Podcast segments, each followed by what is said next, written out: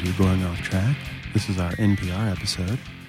This is Going Off Track on the Air with Jonah, Brad, and Steven. Mike is away on assignment, meaning he's making the dollar dollar bills, y'all. Today's guest, Jason Shevchuk from None More Black, Kid Dynamite. Who am I missing? All right, fine. I'll stop talking like that. Yeah, that that was uh Every episode of NPR you've ever listened to? Every, Yeah. every episode, every show in NPR you've ever listened to? Yeah, but yeah, None More Black, Kid Dynamite. He was also in Bound back in the day. Oh, that's right. A band that not many listeners probably know about. oh, it's very uh, cool when you bring like that shit up. Yes, and he's done some other stuff, but uh, Kid Dynamite and None More Black still active. Speaking of which, next Thursday, Kid Dynamite are playing at House of Vans with Joyce Manor, and that is a free show. And I haven't seen Kid Dynamite in a really long time, I've and I cannot wait. I might actually venture out of the. Uh, You should come, and you can sleep over in my apartment. that would be great. I live just down the street. Oh, that would be perfect. All right, let's make a plan. Everybody come over to Jonah's. We'll all sleep over there. It'll be great. Guys, if you're tuning in, you wait to hear the logistics of this plan, which, which I know are going to exist of Stephen being like, I have to ask my wife. Yep. well, what time would you be leaving? We have to put the kids down. I know. I say so. Here's a funny story about uh, trying to do the right thing, and it wasn't even the right thing. It was just an, this is just me becoming an angry suburban father. So I was driving my wife to the train station, and we leave. We live on a, a street that I'm in a perpetual war with our township to try and get a stop sign because our street just leads right to the train station, and people just fly down it. What's the argument against a stop sign? Like, who does it hurt? Oh, there's several. There's not there's not enough money in the city planning budget to do it.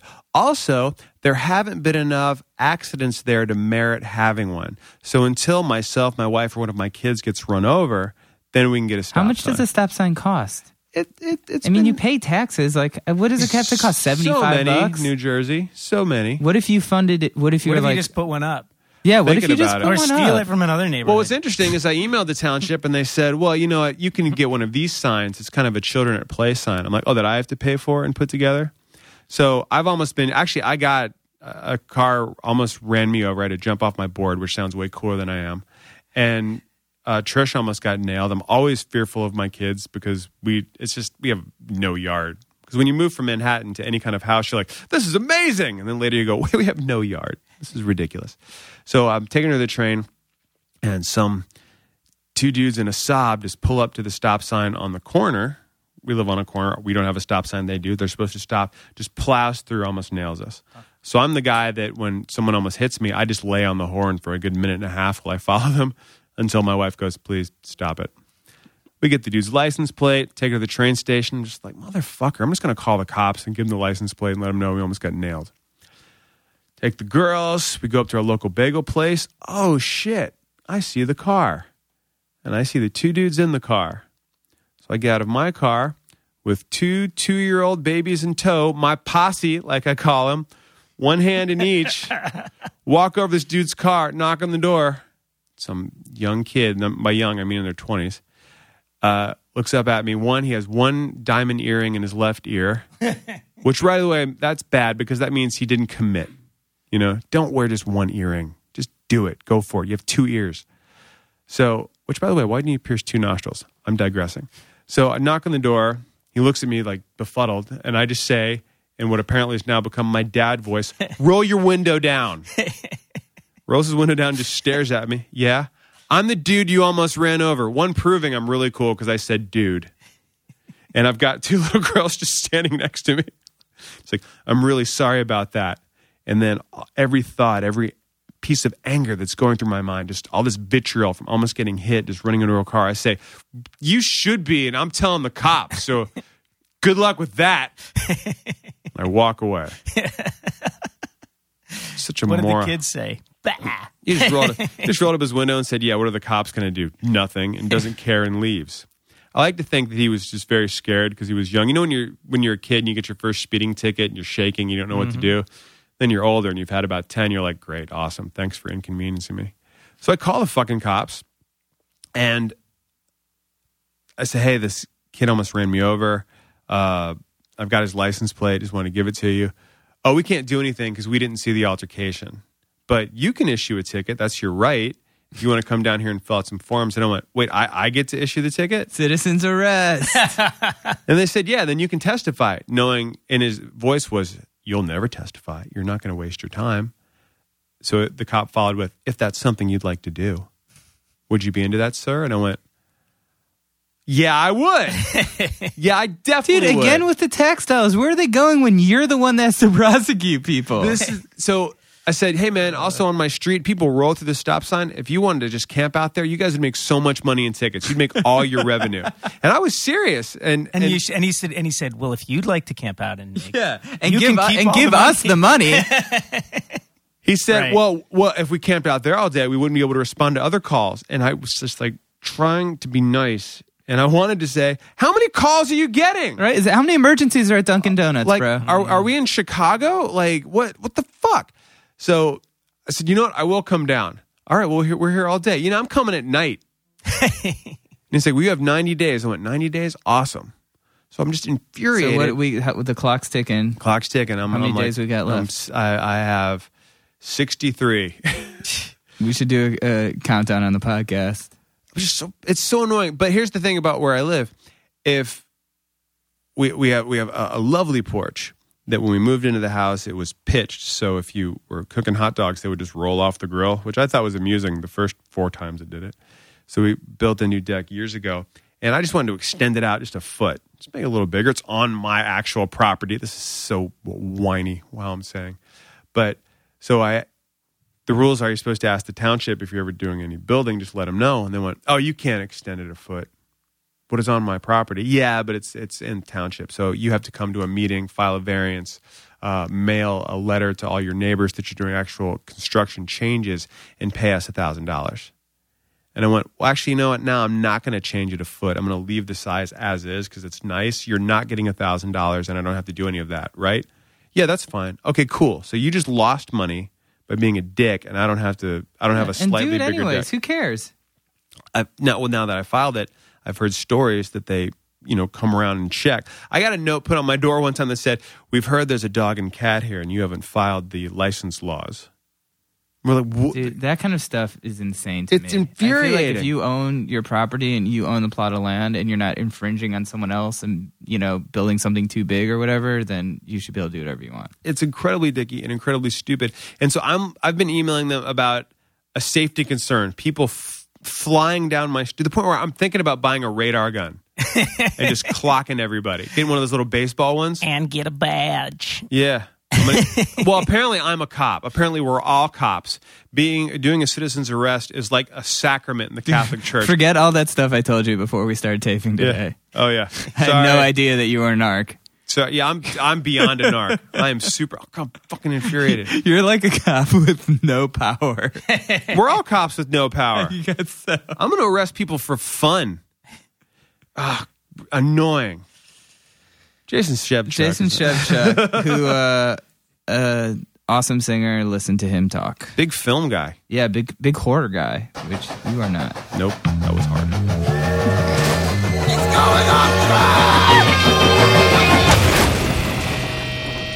Jason, how do you pronounce your last name? Shevchuk? Shevchuk. That's what I thought. Nailed it. But I didn't want to fuck it up. My dad says Sev Sevchuk. Like he just says Sev. uh, He just doesn't go Chev for some reason. Just avoids that.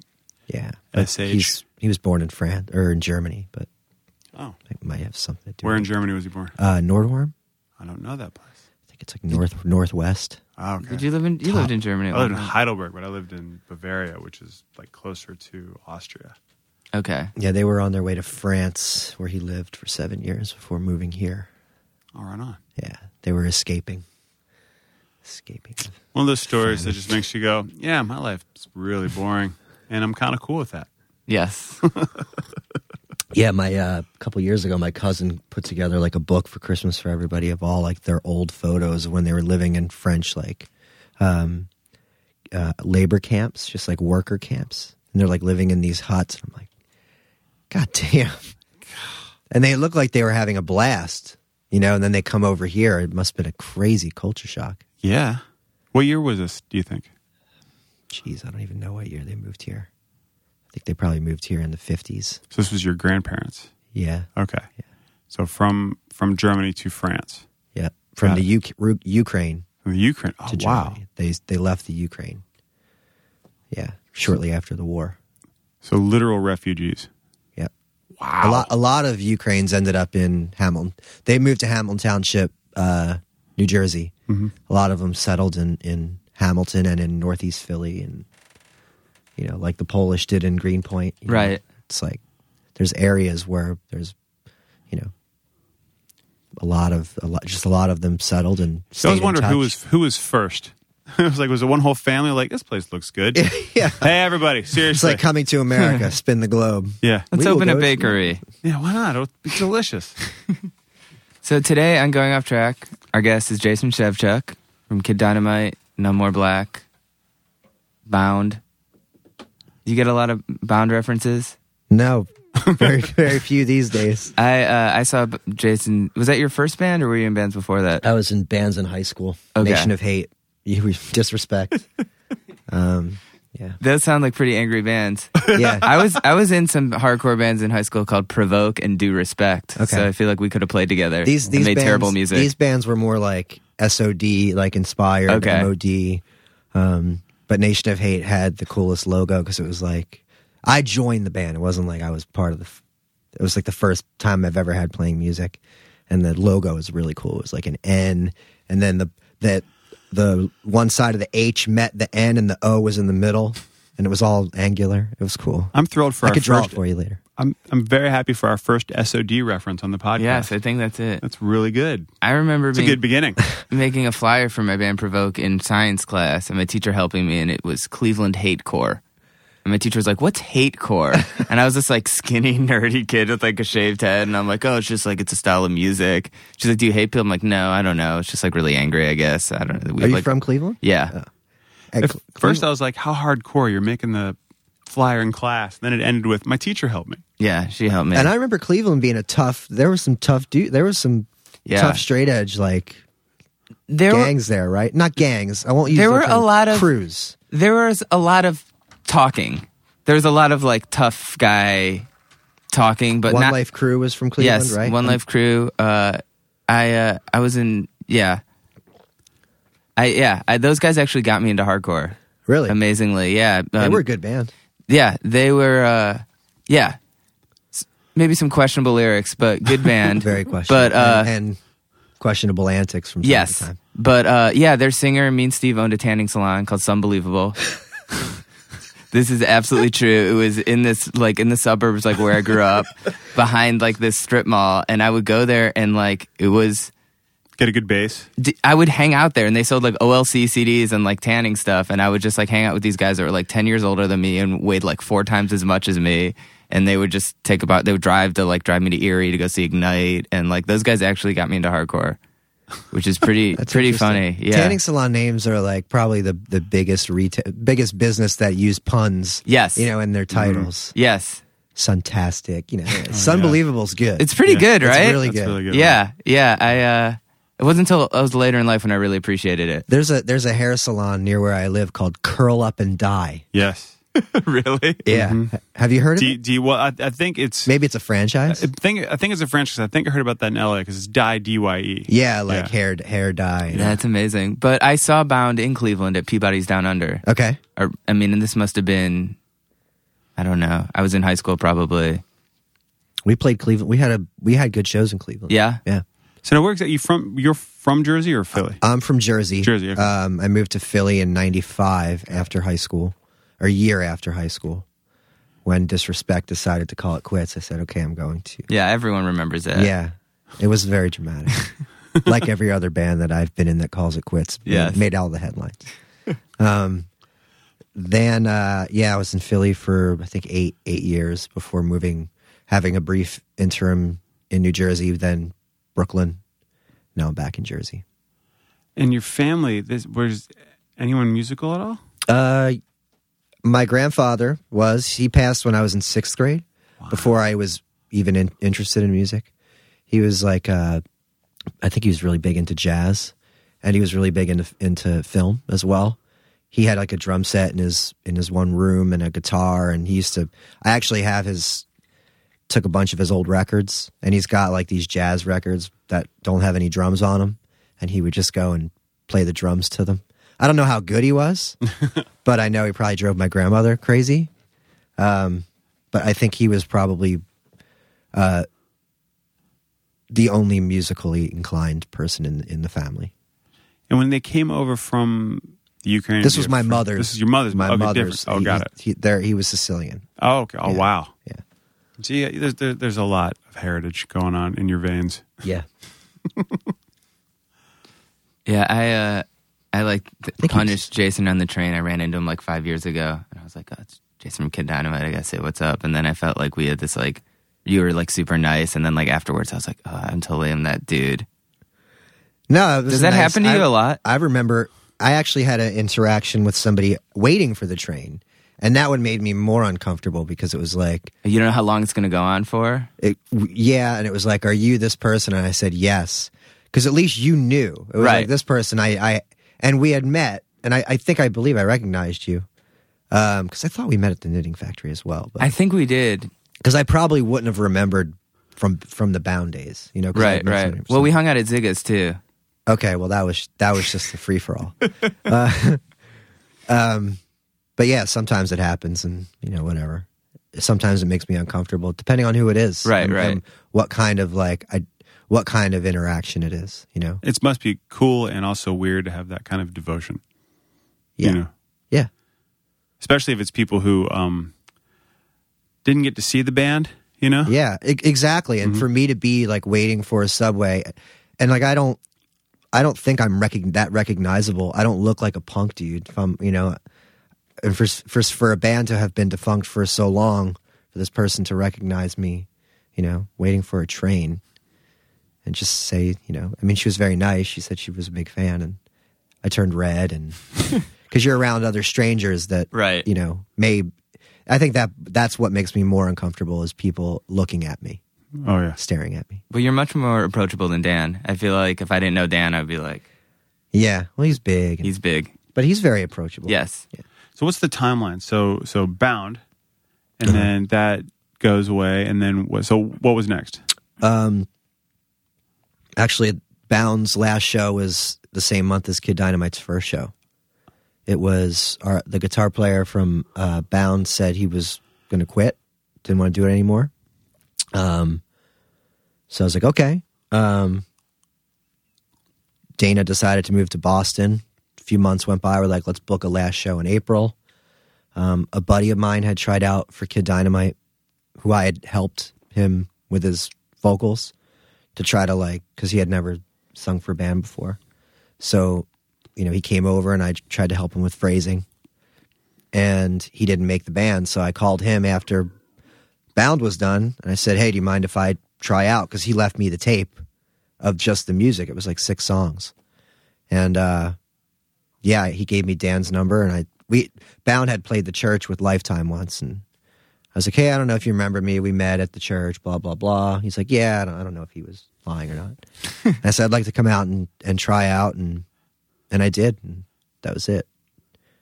What what was like? How did Kid Dynamite come about? Because like I felt like Lifetime put out Jersey's Best Dancers, which was like incredible record, and then all of a sudden like they were done and it was a new band.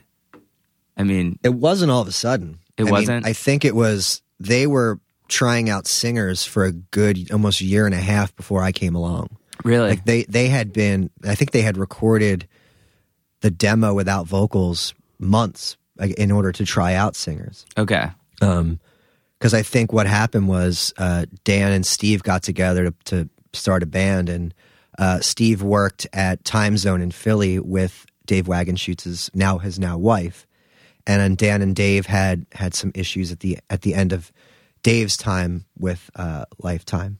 okay, So they, uh, you know, Steve had recommended Dave to come come back to play drums, and you know they they hashed it out, talked it out, and decided to give it a go. And then they, I guess they recorded those song, wrote some songs, and recorded them, and just waited for the right singer to come along. what was your tryout like? Were you pl- singing to the tape, or it was like no, playing it, all live? It was or- I, I well, I had I had prepared about a month ahead of time okay, because I had the I had the cassette and I wrote lyrics and melodies to everything. and would like scream into the pillow in my apartment so my neighbors wouldn't hear me. And I just showed up. It was actually at uh, Dave's apartment on South Street, which ended up being my apartment years later. Um, and it was in his bedroom. We just he had a futon. We pushed it up against the uh, wall, set up the drums, set up the amps, and uh, that was it. So at the end of it, they're like, "You're in." Or do you No, no, no. It was it was it was actually funny because I showed up in an Earth Crisis uh, windbreaker, and you know, I it's, it's not it's not this, it's a totally different type of music. you Yes. know? and I was like, I hope I hope they're not judging me based on, Which of They- course they were. of course, no doubt, and they were late because they were actually out looking for a practice space uh, with Jim Winters, who uh, played in a band called Turmoil, who we ended up getting a we shared a space with them. So my first tryout was with Jim Winters sit, standing right next to me uh, while I sang through this little bass amp. And then, you know, maybe like a week or two had gone by and I hadn't heard anything. And uh, Burn, was it Burn? I think Burn played, uh, or Avail, I forget. I think it was Burn played the Y in Philly. And I ran into Dan and I was like, hey, man, you know, I just wanted to say hi. And he's like, I've been meaning to call you. He's like, we want to have you back. So I was like, okay. And I went back one more time, and I think Dave called me and asked me to be in the band like that week. So they had written songs, but no lyrics. No lyrics. They had all the music written for half the first record. Wow, that fascinates me. Dan, Dan, pro- I think Dan probably had most of the second record written at that point too. Just Really? hadn't introduced it because he. I mean, and it's the same way with me with None More Black. Like I have songs written that were written for from File Under Black that ended up on This Is Satire. Just because you write songs and then maybe they don't fit, or you're just wait, you're just saving them because you can't put sixteen. Well, Kid Dynamite could because our songs were so short, but you can't put. You can only put so many songs on a record. Was the name Kid Dynamite already set in stone? No, no. We had a after our first couple practices, we went to the diner in South Philly. We practiced off Oregon Ave, um, and we went to a diner and just jotted down a bunch of names. It was like "Bullet Hits the Bone" was an option. Tommy Gun, and then Dan mentioned Kid Dynamite, and we were just like, "Okay, that's that's good." I actually liked "Bullet Hits the Bone," which I think came from a U2 song or something, or "Bullet Hits the Blue." I'm not sure. I don't Or know. Bullet the Blue Sky off Joshua Tree. So I don't know. I don't know. that's Maybe I got that totally wrong even better. because I know that Wags works. is a big U2 fan. Who isn't? Yeah, I'm not. Really? No? No. no, records at all. None. No, because the radio ruined that band for me. Yeah, they Yeah. they did they did get completely oversaturated. Mm-hmm. I I do back that. Yeah, but then they just started writing bad songs and bad records, so that helps.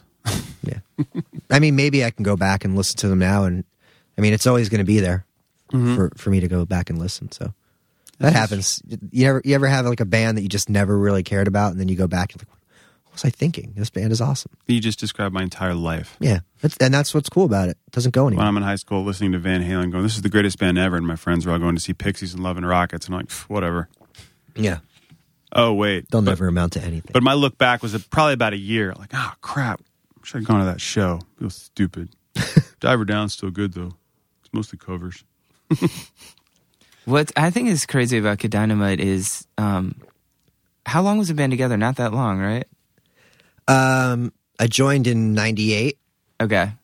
um i think yeah it was april of 98 i think was our first show and we were our last show was february 2000 Okay. What happened?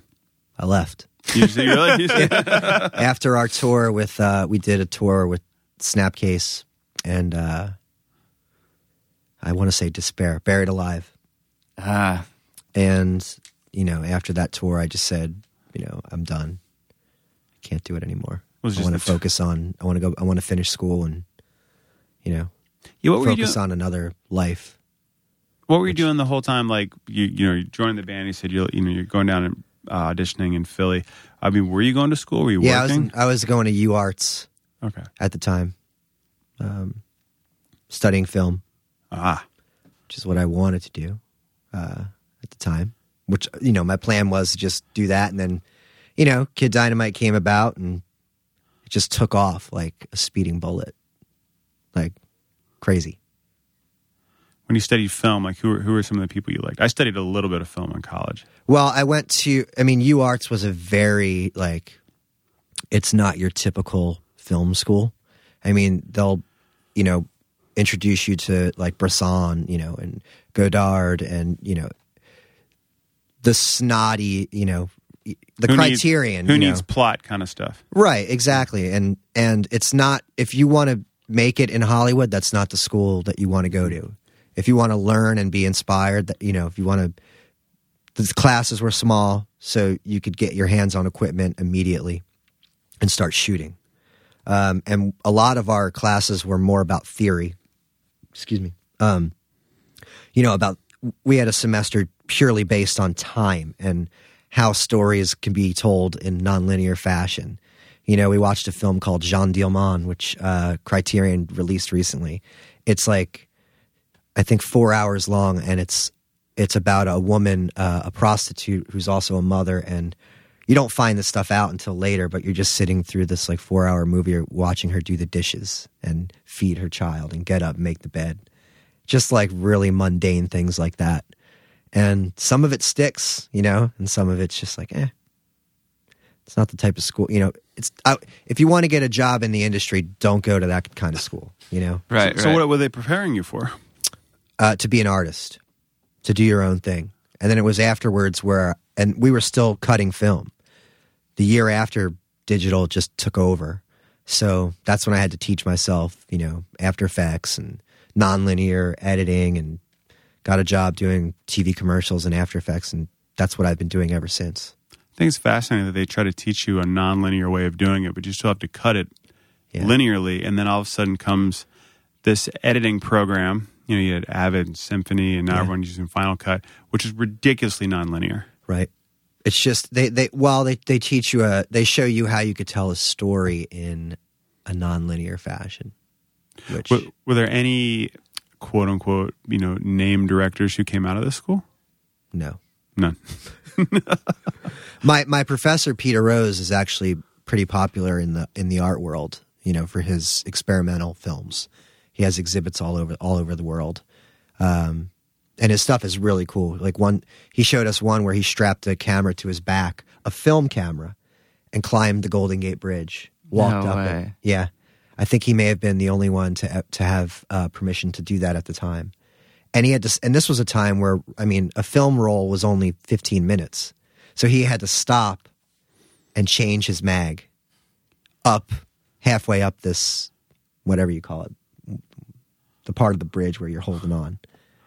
And he showed us this film, and, and I'm afraid of heights, Oh, so it was just like crazy experience. Yeah, no thanks. Yeah. Wow. Um, it's your T-shirt. You'd never guess you went to film school. No, no, Yeah. the Herzog Danzig t shirt. yes, the classic. There's a bunch of those. There were, a lot- there were a lot of fun. Yeah, I had a tough, tough time picking. Yeah, Herzog, his stuff is great. The um the lot that Loch Ness monster film I saw a few years ago that was hilarious. Yeah, Seemed to be a kind of a bit of a departure for him, but really really fun. yeah. I listened to another podcast where the host is obsessed with this movie Stroszek. I've never Ever seen, seen it. that? That's a Herzog one too. Apparently, it's pretty wild. I've Huh. not seen it either. he does crazy stuff. Yeah, He's got a collection. I think you can get it on his website. It's I think it's like all all of his early work, which it's expensive though. It's like three hundred bucks or something. Were there any filmmakers that you um I don't know like who are some of your guys? Um, Terrence Malick is right now like you know my top guy. I think. Um, I like uh, Paul Thomas Anderson right now. Um, you know these are these are guys who don't fail me. You know Mm-hmm. everything's good. Tarantino's great, but if I'm going to get snobby, you know, uh, Bresson is A Man Escaped is one of my favorites. Uh, um, De Sica's uh, Bicycle Thief. That's an amazing movie. These are films that I that I act that actually stuck with me. From and they made him change school. the title too. Did they? It was going to be Bicycle Thieves. Oh, you know, there's there's a. I Yeah. think the Criterion might Yeah. actually say uh, Bicycle Thieves. Makes more sense. That's a great. That's a great film. it because I- implies there's more than one. yes, exactly. It's a really, it's an amazing movie, and it's all non actors. It's it's basically Pee Wee's Big Adventure, yeah, you know. But really sad. yeah, and um, man, what was I just thinking? Yeah, lost my train of thought. Yeah, Do you still um, make films or E- well, actually, I've I've just told myself and my my buddy Joe, who I went to film school with, who actually works with me at my current job, we kind of decided that we're kind of in the same place where we've let we've let our careers kind of pull us away from what we really want to be doing. So we kind of made it an oath to to do more on our own because it gets so hard. You get home from work, you know, you work all day, you're burnt out. right? It's really hard to to find the time to do your own work, um, especially when there's bills to pay. I can't just take a, take months off of work. Um, maybe if I was younger and wasn't playing in bands, I could have done that.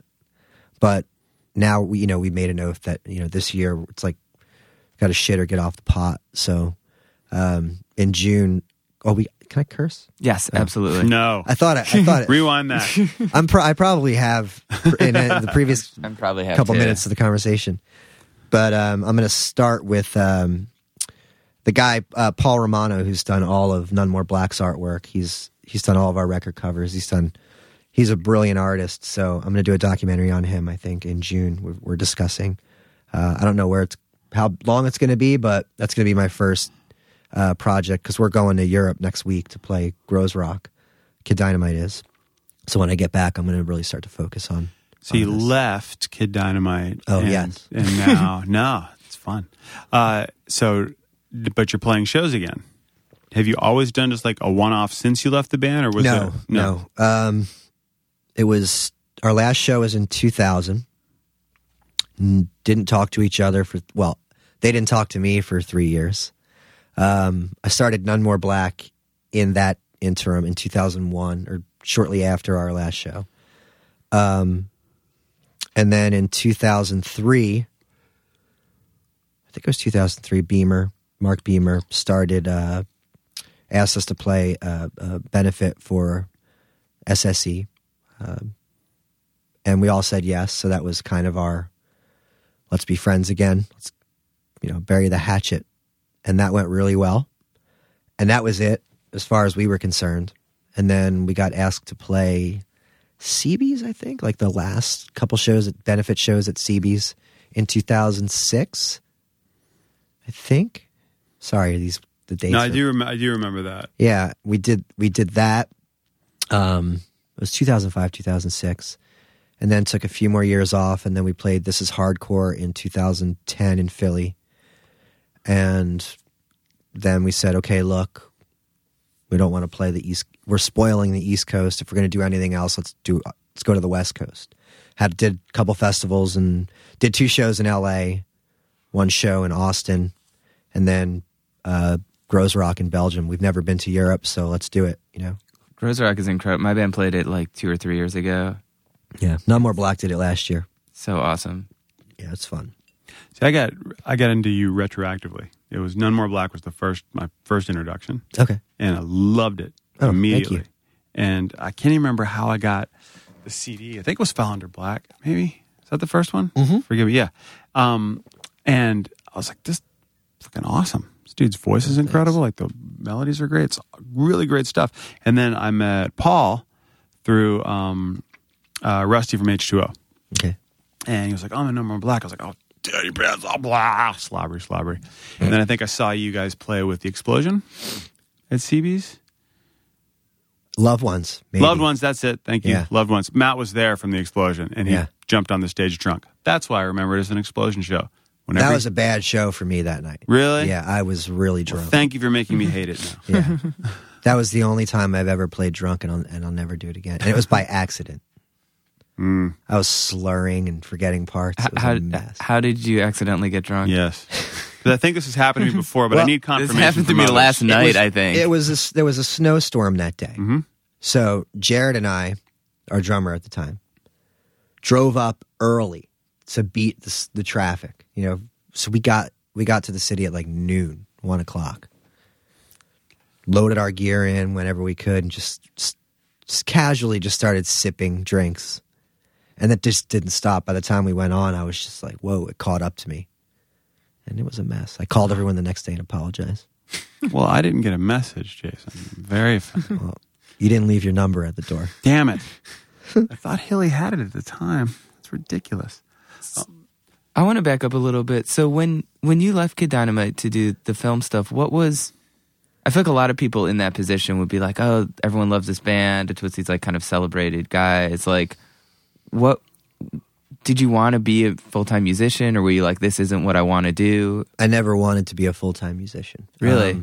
because it was always something like I got my foot in the door at, at a studio freelancing, doing video like commercial work, and you know, unless you're going to be, I was being realistic. I'm not going to.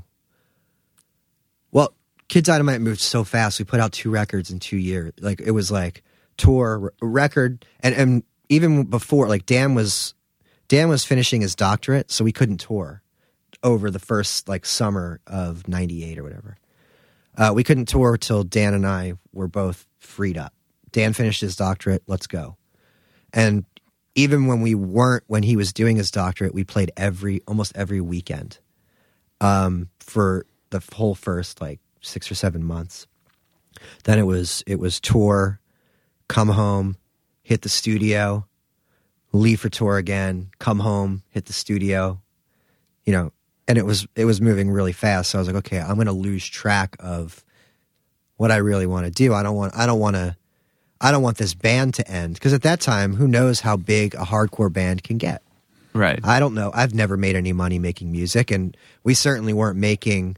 You know, I would come home from an eight week tour and be able to pay my rent, my bills, and I'd go back to work. I was working stock at Structure. You know, I was folding clothes and unpacking boxes.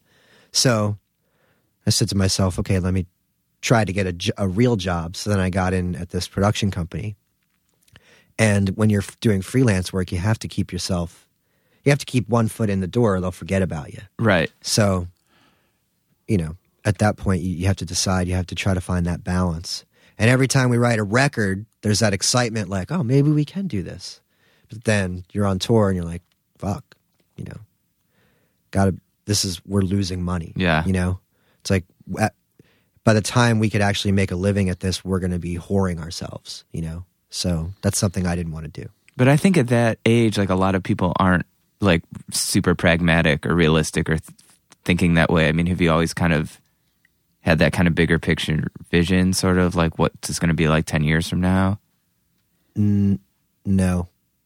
Um, I think I'm, I, everyone else wanted to do it. Like ev- everyone else in the band would have dropped everything. I'm, I held the band back probably from becoming a band that could have succeeded on the road and made a living and put out records every more often. But I don't know if they would have been good records. You know, I don't. Who knows? Who knows if Kid Dynamite would have done another record? What it would have been like? You know, we had forty something songs on the first two. Like, what could I? What else could I write about? You know, Now, at that point in the writing process, were you involved in the music at all, or was it just specifically lyrics? for Kid Dynamite, Yeah. Dan came came to every practice with a new song arranged. You know, he everything was there. Wagenschutz does his thing. Mm-hmm. You know, Steve or or Spider at the time, whenever whoever was doing bass at the time, do their thing. I'd just be in the corner, kind of working out my phrasing. Go home and write the lyrics. So, yeah. Wow. That's but an- that's how that's i actually prefer it that way because the songs were more focused and and followed a theme and that's how none more black works. Really. yeah. I think it works it worked rather than people bringing parts that you know coming from bound where it was all people writing different parts and we were forcing them together. Mhm. like having a, a, a song that comes from the gut from one person's gut and then kind of builds from that. You know i i prefer that But None More Black. You're the the main wellspring. I'll, I'll come to the I'll come to everybody with demos and you know then we start I'll start working with Richard ahead of time just to get the grooves right and then uh, Colin and Paul come in and they add they add that extra layer, you know. And since we've had so many lineup changes, it didn't really. Satire was the first record where it actually we started to really gel that way, you know, where you could trust. You could just say, "Okay, here's the song. Do what you want to do." Well, how much time was in between Kid Dynamite and None More Black? Uh, well, None More Black kind of started months after, but not on a serious level. It was just the idea. Like we went through just like little. Probably we did a seven inch in two thousand one, I think. It came out. Was Uh, it were the guys in Kid Dynamite like, oh, he left our band to do another band? I'm sure Yeah. we never really discussed it, but I'm sure that there was some. They were definitely very angry with me, Hmm. and you know, for good reason. I swept. You know, it's like I, li- when I when I had to quit that band, I was living above Dave, and I called him, and then I just heard a knock on my door, and then you know he just came up and discussed it, and he just had this blank look on his face, and then you know that was we didn't speak for years, and we would run in, run into each other in the hallway, you know, coming in and out of the apartment, and it was just so awkward, Yeah. terribly awkward. I don't mean to snicker at it, but that's that's, It's like, your the ex girlfriend living in the same Yeah, building yeah. or something. Yeah. Three ex girlfriends. Yeah. Oh and it was a strain. But you know what? It's like everybody went on to do great things. You know, Paint It Black became a band. Uh, Dave played in Good Riddance. You know, Mhm. made a couple great records with them. Yeah. You know, Spider did his thing. Loved ones. You know, Mhm. A lot of great things came out of it, which is positive. It's very fascinating to me that you like one you like what, what Jonah was saying. Like you had the wherewithal to go. I'm not into this right now, and it's a very it's a hard, mature thing to do. If that makes any sense. It's selfish. Well, it, It- it- the key word in selfishness it is for yourself to make Yeah. you feel better. You know, Right. and you know you're trying to think of something as a whole. But if you're not happy, then you're not helping anyone else. That makes sense? Yeah. And it was I to be honest, I probably could have gone another maybe 6 6 months to a year in Kid Dynamite, but it was starting to affect I mean everyone was it was going to affect everyone's livelihood at any minute. Spider was going to move to Philadelphia because of the band. He was going to drop his life in DC. You know, people were going to start quitting their jobs to do this band. So I had to just say, I had to kind of pull out when I pulled out because I didn't want that on my conscience, you know? Having, oh, I just moved here, you know, I, what am I going to do? right. I I didn't want that to happen. We were planning a tour uh, with Turmoil in Europe, and it just I was like, I don't want to, I don't want to, I don't want to start booking this thing if I'm not going to be ready. So How do things work with None More Black? Because obviously you guys have careers. You know, Paul has other bands. I'm sure everyone has other stuff. Is it just sort of when everyone's schedule's clear, or how? Do- um, nowadays, it's like uh, it's just when everyone's in the mood. It's at, when we got back together in 2008. You know, because we did satire, did that tour. Um, I had just moved to New York, was working same situation, was doing freelance work here, and I couldn't I couldn't tour anymore. So that's when I said, "Look, I think I'm done." And um, after 2008, it was me, uh, Colin, and Paul got together, and we kind of discussed like doing it again, but more casually. So by design, it was you know I don't want to I don't want to tour all the time. You know, a couple couple weeks a year maybe. But now it's it's I can a good analogy. It's like a right now it's it's like a video game without a save function. You know, like an old like Mega Man. Right now we play like we haven't played together in a year since last Groezrock, and Richard and I had started writing new material, like putting together the new material a year ago. And it's like you play, you, you get to a certain point, and then you got to stop for a little while. And then you got to pick up the game again and start from the beginning and get to the point where you were at. Maybe you get a little further. You know, you got to regain control, learn the controls again, learn where the enemies are. And then at some point you just kind of get bored with the game, you know. So we just have to be excited about. We we all love each other's company, but geographically we're not in the same place. You know, Richard's in Florida, you know, Colin's in Philly, Paul's here, I'm in Jersey. Paul and I see each other more often than than I see anybody else. If we all lived in this clo- in a half an hour proximity, we play a lot more. I think. Has Paul ever tried to get you to kind of put the blood on and uh, In fact, corpse paint What- and we were I forget what happened. There was something where I was I picked up his bass and I put it on and because we yeah, sometimes we switch instruments at, at practice just to fuck around. And I and I looked down at his strap and I'm like, "Is this goat blood?" And and he's like, "Yeah." And I was like, "All right." I, I just took it off. I was like, "Ew." He has not tried to douse me with goat blood. my roommate Emily, who's awesome, is really good friends with Paul, and they were meeting for brunch the other day, and she's like, "Do you want to meet in like a half hour?" And he's like, "I played a show last night. I got to like clean all this blood off." Ah. Yeah, it's got to stick, and they got to. I mean, they have to re- like clean up a lot after the show too. I'm sure. Poor man. venues. man. Yeah. Think, think imagine you have to like know the venue beforehand and be like, here's the thing. We're gonna play. You're gonna get a crowd, but there's gonna be blood. No, no, real blood. Real blood. This was in something that had a heartbeat. But we'll clean it up after the fact. I think a lot of venues charge extra for that. Like, if, I guess if Gwar comes to town, they will. They'll have to tack on. I think Paul might have told me some stuff about their uh, Watain as well. Yeah. Like there's like a a bonus. The the club has to take money off to pay extra people to clean up the blood that's left on the floor. Oh man. I saw ICP a couple years ago at Bamboozle, and yeah, I was like, why are the, why are the security guards wearing like parkas and it's like sunny out Yeah. and everything's covered in plastic? And then I was drenched in Faygo and listening to some of the worst music I've ever heard. It's disgusting. I love how so many people went to that show like, we just have to do it. Oh, dude, I we had have to, to for go sure. and to watch this band. I think I would be afraid. Yeah. This was this was pretty safe because it wasn't really an ICP show. Like it was a festival Oh, where like right, most okay. people were there to see like whatever Taking Back Sunday. Okay. so it was like very non-threatening. There were like some hardcore juggalos, but for the most part, it was like people like me who were just like sit and see the spectacle. Have you ever seen the documentary American Juggalo? Yes, No.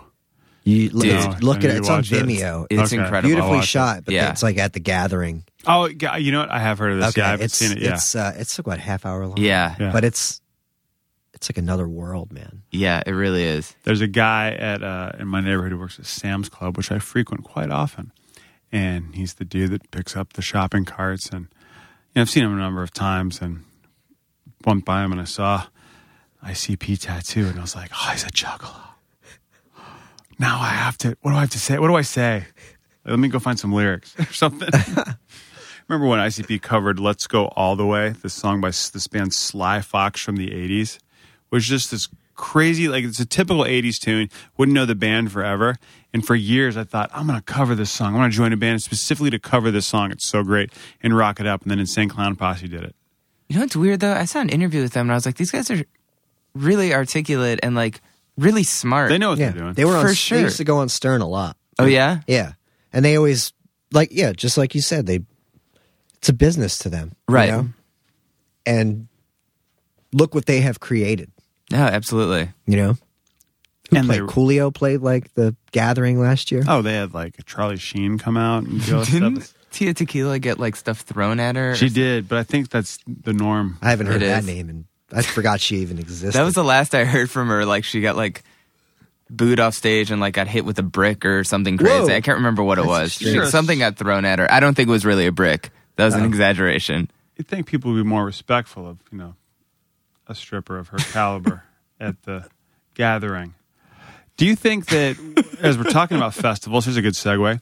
Does that make it easier for your bands to play now? Since you, you know, you're, you're in the space where I imagine I would be in after touring in a band. Like, you know what, I don't like touring. This is this is hard, but I like playing. Now with so many festivals all over the euro- Yeah. world, especially in the United States, it's just easier to like, oh, we'll go here for a weekend. Yeah, well, festivals. I- I much prefer playing our own shows, to be honest. Oh, I- okay. however, I we'll get to that. We'll get back to this. I don't. I don't really love headlining. Um, we'll get to this. uh, but it's festivals nowadays are are fun because we run into our friends, bands who play these festivals with us, you know. And usually festivals are just you know, you go, you play your show, and then you just have a good time with your friends, you know, with all the all these guys that you've come up with through the years. And Groezrock is it's essentially like all these American bands that we know that we just go hang out with, and it's it's really they take care of everyone, the food, you know, drinks, backstage. It's it's just a fun experience, but it's it's also fun to you know do your own show. That's because you never know at a festival who you're up against, who you're playing playing against, if anyone cares. When Kid Dynamite played in L.A., I was a nervous wreck. I was like, I don't know if anyone's even going to give a shit, you know, if we're playing, and it was awesome, you know. Same with Austin. Austin, to me, I've never uh, played like a, a festival there. I'm thinking, God, there's bands like Spoon playing, and there's a lot of hip people here. Who's going to care to see us? And the show is great. But you, did, but you didn't headline. No, we didn't. no, played in the middle of the day, right before Cannibal Corpse. Oh, it's always a good Yeah, spot. they lent play. us their gear. it's very nice. You're like, it's cool. I'm familiar with Blood. I know Yeah. Paul. What's also crazy is like I feel like every band from that era, like 10, 15 years ago, is back together. So it must be interesting to go to these festivals and see like Snapcase or whoever. I don't know if Snapcase. Yeah, we haven't done something with Snapcase yet. but it seems like a lot of the bands from that era Yeah, are kicking. Into Another's back, who I haven't seen. I'd love to, but I saw them with Seaweed. yeah, so did I. Yeah, this was in LA. It it was for the Seemless tour, right? This uh, this was a, like a free show in L.A. It was the only time, first time I ever went to the Whisky a Go Go, and someone was like, in, uh, This into was- another and Seaweed are playing. Yeah, they were touring together. I saw them at the Troc. I love that band so much.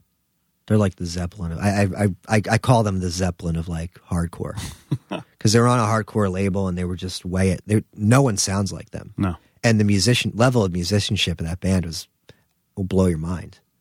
Peter Moses is just yeah, the dudes could really, really play. I don't know. I don't know what they're like now because now they have two guitarists, and Tony's no longer with you know, with us. So it's like, who's hmm. playing bass? I don't know what it's like. Why don't you like headlining? It gives me too much anxiety. I think I've since since 2008 when we got back together. I've gotten much more anxious, where I to the point where my stomach goes in knots and I throw up before shows, and like I end up going to the bathroom a million times. Even I can't eat. I can't. It's just. It's like, are people going to stick around? Does anybody care? We're we don't practice that much. Like, are we even going to be good? Is my voice going to hold up? You know, this is our third show straight. You know, the longer I go without playing, the, my voice just, you know, it's a muscle that has to be exercised like any other muscle. So, doesn't it make, gives me a great deal of anxiety. I'd rather play main support or you know get get up, get off, and hang out. You know, Have you always been prone to anxiety? no, Just wow. I I've never had stage fright before. It's just now it's it's starting to kick in. Wow, It's weird, isn't it? that is weird. So you have a fear of heights, or Yeah. uh, yeah, Definite fear of heights. okay. And then, do you have any other anxieties, or any other kind of phobias? Yeah, spiders. I mean, I, I That must have been hard when he was in the band. Bam. Damn, that was- wow. zing. um, I mean, I'm not. If I see a little spider, I'm not like crawling up. Right, wall. right. It's like So I find the stage fright thing really fascinating because there's, I've always gotten nervous before talking in front of people, or, or no matter how often you do it, there's always nerves to it, Uh-huh. and it depends on what you're doing and how you're doing it. But then, do you find when you get out there, it dissipates? I. The adrenaline kicks in when we're once we start playing. I can play live, like I can play. But between songs, it's I, I I won't talk for that reason because I really just go into a shell and can't wait. I want to start again. I just want to get. I want to start and get it over with and get off off the stage. Not one for banter. No, because it's at some point it just becomes redundant. Yeah. What do you say? Hey, Chicago. Yeah. You know, we've played with bands where by the end of the tour, we knew exactly what they were going to say between every song. Right. Yeah, yeah. That to me, it's interesting though that that's like a relatively recent thing. Like, like having done this for so long. Yeah. Oh, having anxiety. Yeah, yeah. That's that. Yeah. That part is interesting. But to I me. think I think maybe it become it, it comes with the fact that I've stopped doing it. right. You know. When you Um, give yourself a chance, when you give yourself a moment to think about what you're actually doing, you know, it can be nerve wracking. Yeah. Now, when you do these um, mini tours, if we can call that, or one off gigs, or whatever, you still have you still doing freelance work? Oh yeah, this is my vacation time. Okay. Like I, I am now I am now a full time employee Ah. um, at a studio. So um, I think I've been full time for four years now. So I use my vacation time to play shows. So you vacation never. Well, I, luckily I've accrued enough vacation time where, you know, some of it goes, you know, with my wife. Some of it will go towards a, ba- the band or a new record or another project, whatever. You know, if I want to go film some stuff, it's, you know, you got to it's more more stuff to balance. Do you have a plot or idea for what you're going to film? Besides, you said a documentary, but like, would there be like, uh, I don't want to say a feature, but you know, I have I have well, I'm going to do the Paul Romano thing, and then there's something else I'm chasing, which may or may not happen. Which I whatever. It's I hope it happens, but it'll be exciting if I, if I can get it. If I can if I can actually get the parties involved to to agree, it's going to be pretty cool. and you don't want to announce I that can't. now. I can't. it's not. It's nothing like. It, it, it'll be big for me, you know, because it'll give me a ma- a big feature length project to sink my teeth into. But um, And is it straight up directing? it's everything. Everything. Yeah, Wow. not acting. It's documentary, but yeah, it's, documentary. it's, uh, mostly documentary based. yeah. Okay, great. Yeah. I dig that sort of thing. it'll thing. be fun. I'm excited about it. Yeah, that's that's always the documentary style. I have a friend doing a documentary now, and he's been working on it for three, four years. Yeah, because where's when does the story end? That's the thing. And his issue is that people aren't saying no to him that he wants to interview. So he'll think he's wrapped it up, and then he gets somewhere else. So with that kind of, I don't know, like if you want to go into a documentary, are you prepared for how long it's going to take? Yeah. Luckily, like, well, I, I, I can't. I don't want to talk about it because I don't want I don't want to jinx it. But this a lot of the work has been done Ah, okay. uh, on this particular. It's it's true crime related ah, nice. because. I'm really into like true crime and and you know that's my thing. I like in, investigation discovery. I like I'm into serial killers and all that crap. So, I mean, I'm not into like what they do, but I'm into the you know how they're caught and you know stuff like that. You ever read From Hell by Alan Moore? No, Like- seen the movie. Is that is that? The movie's garbage, Yeah. but the uh, the I judged it. It was crap. The comic I just made your day. When you leave, go buy From Hell by Alan It's heavy. Moore. Is it just like one or is it a series? It's heavy. It's, It was a series, but the, the when they put it all together in a trade, it's gigantic. And Okay. at the end, there's an appendix that delves deep into Jack the Ripper. Maybe I'll swing by uh, Midtown on Yeah. my way to the train today. It's a good place to be. Do you do you have a number at Midtown? Do I have a what? Ah, see, if you go, you can get a number, and if you spend, Oh. so nerdy. Maybe I did at one point because Yeah. I was It's like, your birthday, right? Yeah, it's your birthday. They'll Oh. keep track, and for every hundred bucks, well, I don't always go. I used to go to Forbidden Planet, you know, because I would go whenever I would go see Paul because he works in Union Square. I'd swing by there, you know, because we usually get dinner around that area. you a comic guy too. Not not so much. I like Batman. Mhm. Um, that's pretty much the extent of my comics. But you're into horror Yeah. and that type of stuff. Yeah, Are there any I might like check out From Hell. Are there any good like current horror movies? Like, do they still, or are they all like? I feel like whenever I see them, they're like 3D remakes, and Yeah. I'm like, eh. You know, I- I'm psyched about Lords of Salem, even though I, I just read a terrible review. And oh I, yeah, there was. and A, I'm not. I don't necessarily love Rob Zombie's writing or his wife's acting, but I love his visual esthetic Mhm. Um, and I didn't see the Evil Dead remake, which was panned. I, it, it's like people pan things and then people get excited about things. Um, I, I think Beyond the Black Rainbow is pretty interesting. Um, um, but yeah, you're right. There's not a whole lot going on that's not because people want to make money. Right. It's probably more like straight to DVD or I didn't see the collection, which was I don't know if you saw the collection. No. I feel like everyone wants to make a franchise these days. But not to say there's not some good independent stuff that I probably haven't seen. I mean, not all over the place, so I can only watch so much. Ah, dude, I, the horror. No, I can't do it. No. no, I freak out very, very easily. That's what I like about it. you see, I don't need to feel that way. I Yeah. I like sometimes I like feeling uncomfortable, Yeah. and that's why I like that stuff. And that's I feel like that's kind of why, like why I got into like punk at some point because I was like, what's gonna happen? Am I gonna Uh-huh. get? I don't know. Especially going to shows like in Boston and stuff. Like I did a summer in Boston, and it's so scary. like, like the you know, like you know, who was seeing like whatever, like uh, man, like AC or something, and like stopping the set like seven times for fights. But I liked like that, and like not knowing what was gonna happen next. Yeah.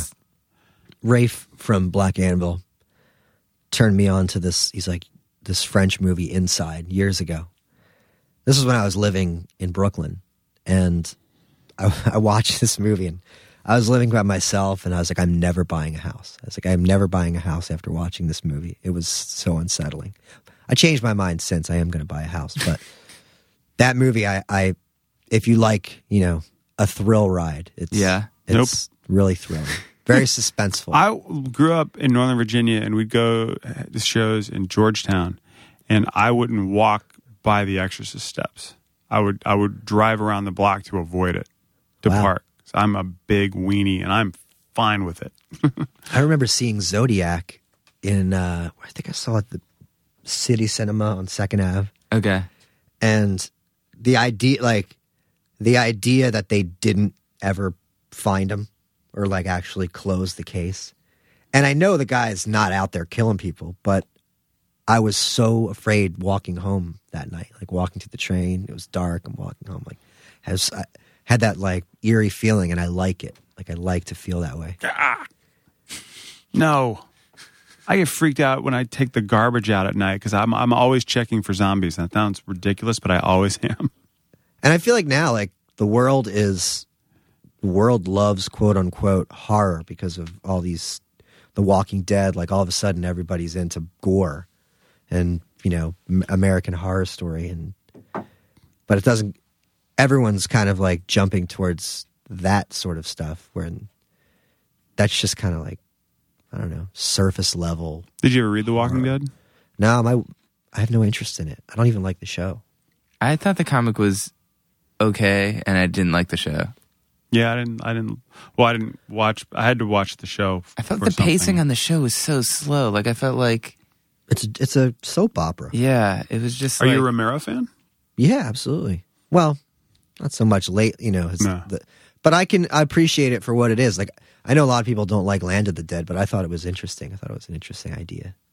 That that the zombies have taken over. Yeah, and like there's this like you know one island that's safe, and you know at the tower, and I don't know, kind of like that stuff. didn't he? Did he? Do, he was in Nightbreed, the Clive Barker.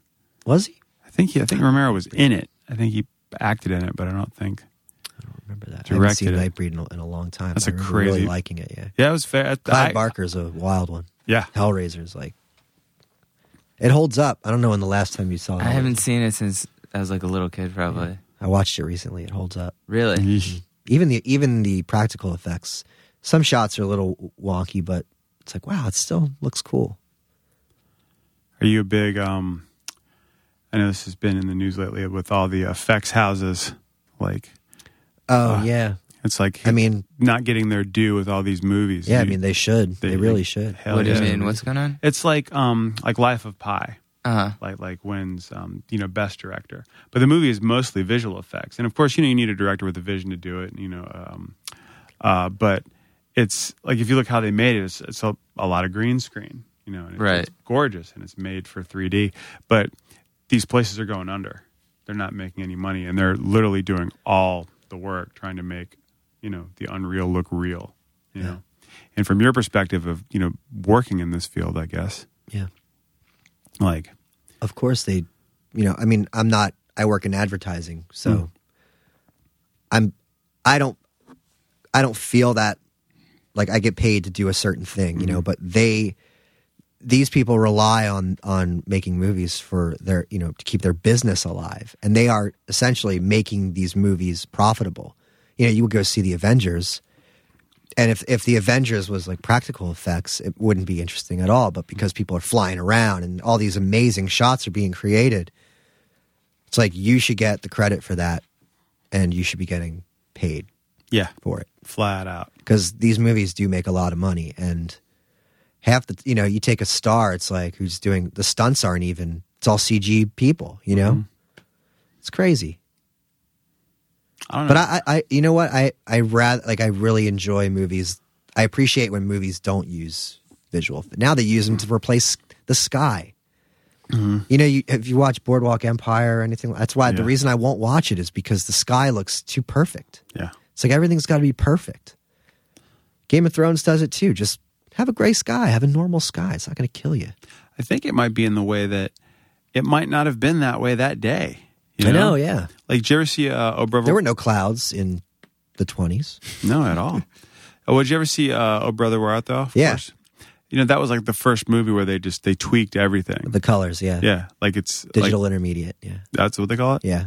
It's you know it's they filmed it. It's you know a lush green day, but then they shot it to make it look you know Dust Bowl era. Right. That's different. everything. I mean, color correction is is one thing, but actual like David Fincher is is basically photo he basically photoshops shots, you know, like there's not enough snow on this curb, you know, so they'll just put the snow there digitally when to the viewer it it to me it doesn't make a difference. Like a, a beautiful shot's a beautiful shot, you know. Mm. You should spend time the the craft of like when when Avatar won best cinematography that year, I was like, well, I get it because of the 3D technology, but most of that world was digital. It was, you know, to me a good photograph is showing a space and what's happening in it. They created that space around where the camera was, you know. yes. So it's just, you know, I appreciate that's why I like Malick and I like Paul Thomas Anderson because they're kind of purists, I think. But you still feel like you don't know how much was, how many lights are behind them. You know how much is being tweaked out. Like you don't really know Right. What. Yeah, you're right. It's it's Well, yeah. it's- Malick actually shoots a lot in natural light, which is crazy. And it shows. And it's some like he shoots a, like if you see To the Wonder, it's mostly like magic hour, sunset. looks beautiful. but you only have about an hour to work each day. yeah, so perfect. Show up at three, you're done by eight. Good night.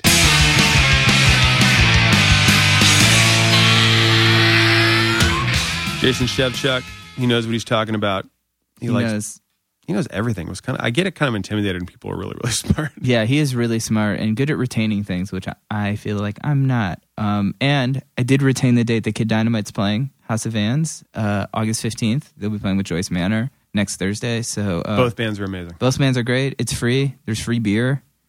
Uh, I don't know what else are you're going to do on August 15th. It's so great. You could go on our website, goingofftrack.com, and donate money to have our podcast continue running. If you like it so much, we hope you do.